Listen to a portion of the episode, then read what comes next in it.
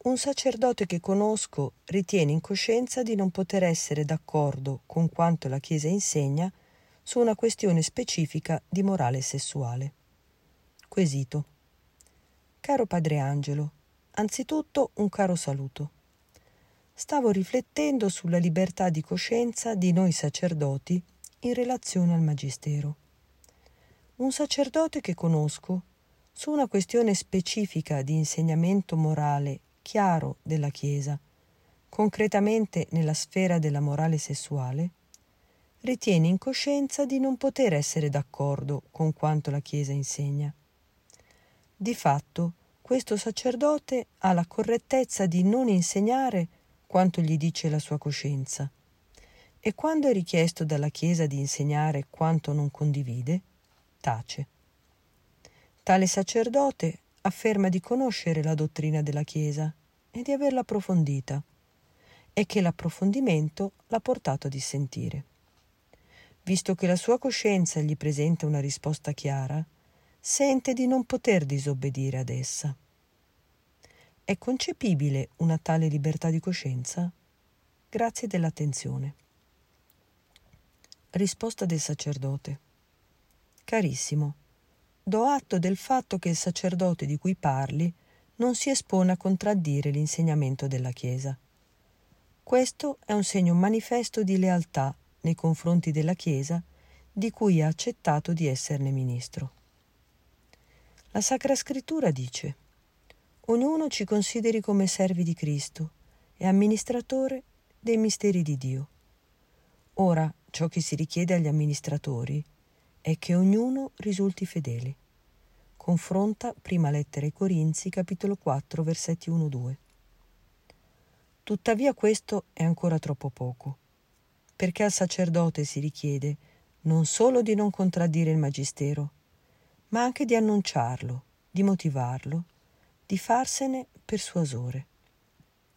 Di nuovo la Sacra Scrittura dice Annuncia la parola, insisti al momento opportuno e non opportuno ammonisci, rimprovera, esorta con ogni magnanimità e insegnamento. Verrà giorno, infatti, in cui non si sopporterà più la sana dottrina, ma pur di udire qualcosa, gli uomini si circonderanno di maestri secondo i propri capricci, rifiutando di dare ascolto alla verità per perdersi dietro le favole. Tu però vigila attentamente, sopporta le sofferenze, Compi la tua opera di annunciatore del Vangelo, adempi il tuo ministero. Così nella seconda lettera di Timoteo, capitolo 4, versetti da 2 a 5. Ora il sacerdote di cui mi parli, quando è richiesto dalla Chiesa di insegnare quanto non condivide, tace, mentre il suo compito è quello di annunciare e di adempiere il suo ministero. Come possono le coscienze dei fedeli essere illuminate, formate e corroborate se lui tace. Penso a quanto dice il Concilio Vaticano II nella Gaudium et Spes, punto 51, proprio a proposito della sessualità e della castità.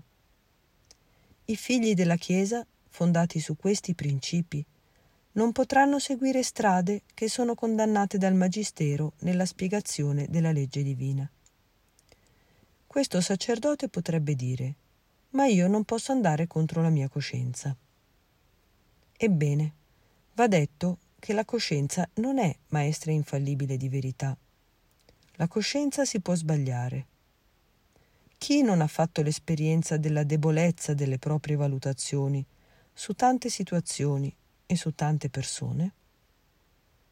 La Sacra Scrittura ci dice quale uomo può conoscere il volere di Dio? Chi può immaginare che cosa vuole il Signore? I ragionamenti dei mortali sono timidi e incerte le nostre riflessioni. Cogitationes mortalium timide et incerte providenzie nostre. Confronta Sapienza, capitolo 9, versetti 13-14. Pertanto diventa difficile essere sicuri delle proprie motivazioni se non si viene corroborati da un lume superiore, che abbia la garanzia della verità, o se non altro che abbia la garanzia di non insegnare cose sbagliate e contrarie alla sapienza divina.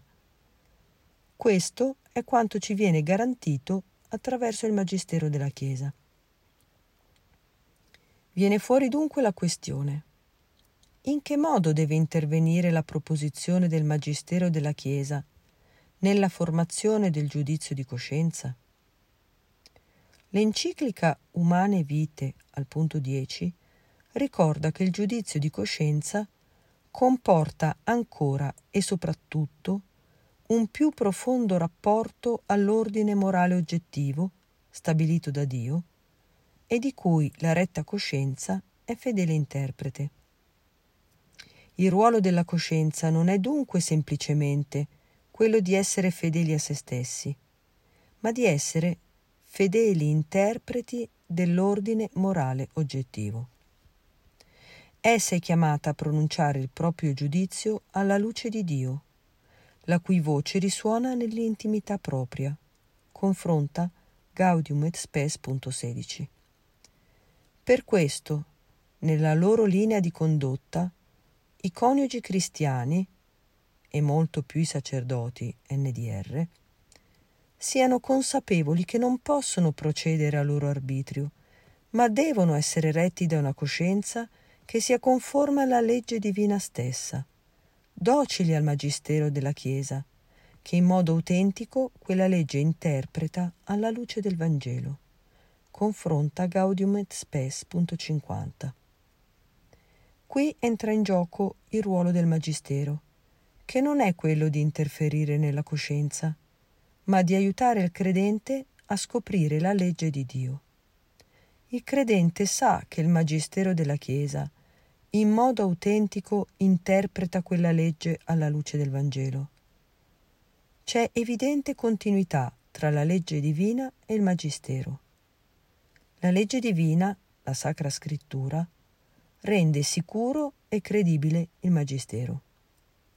E proprio questa continuità rende privo di senso l'appello alla propria coscienza per obiettare all'insegnamento della Chiesa sicché il cristiano che vuole agire da credente cerca volentieri la luce che deriva da Gesù Cristo.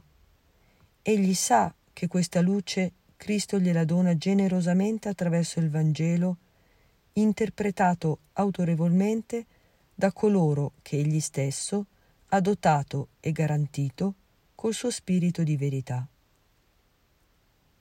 Per questo la Conferenza Episcopale Italiana presentando l'Umane Vite nel comunicato del 10 settembre 1968, esortava ad accogliere con spirito di fede l'insegnamento del vicario di Cristo e ricordava che tale insegnamento è elemento essenziale per la formazione della loro coscienza, perché il loro giudizio responsabile possa risultare conforme al volere di Dio.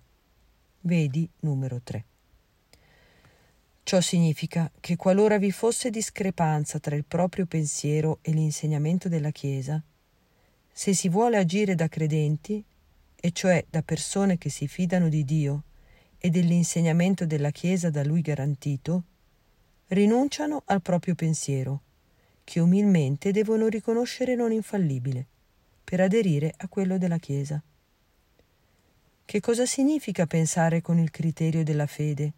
e agire col lume della fede, se non fidarsi e abbandonarsi a Dio e alla sua Chiesa? In conclusione, mi pare di poter dire che il sacerdote di cui mi parli, su un punto che è particolarmente importante per la vita eterna dei fedeli, non si comporta secondo la promessa che ha fatto nel giorno della sua ordinazione sacerdotale, quando il vescovo gli ha chiesto Vuoi adempiere degnamente e sapientemente il ministero della parola, nella predicazione del Vangelo e nell'insegnamento della fede cattolica? A questa domanda lui ha risposto Sì, lo voglio. Agire con il criterio della fede comporta obbedire prima a Dio e al suo insegnamento che a se stessi. Ti auguro ogni bene per il tuo ministero e ti ricordo volentieri al Signore Padre Angelo.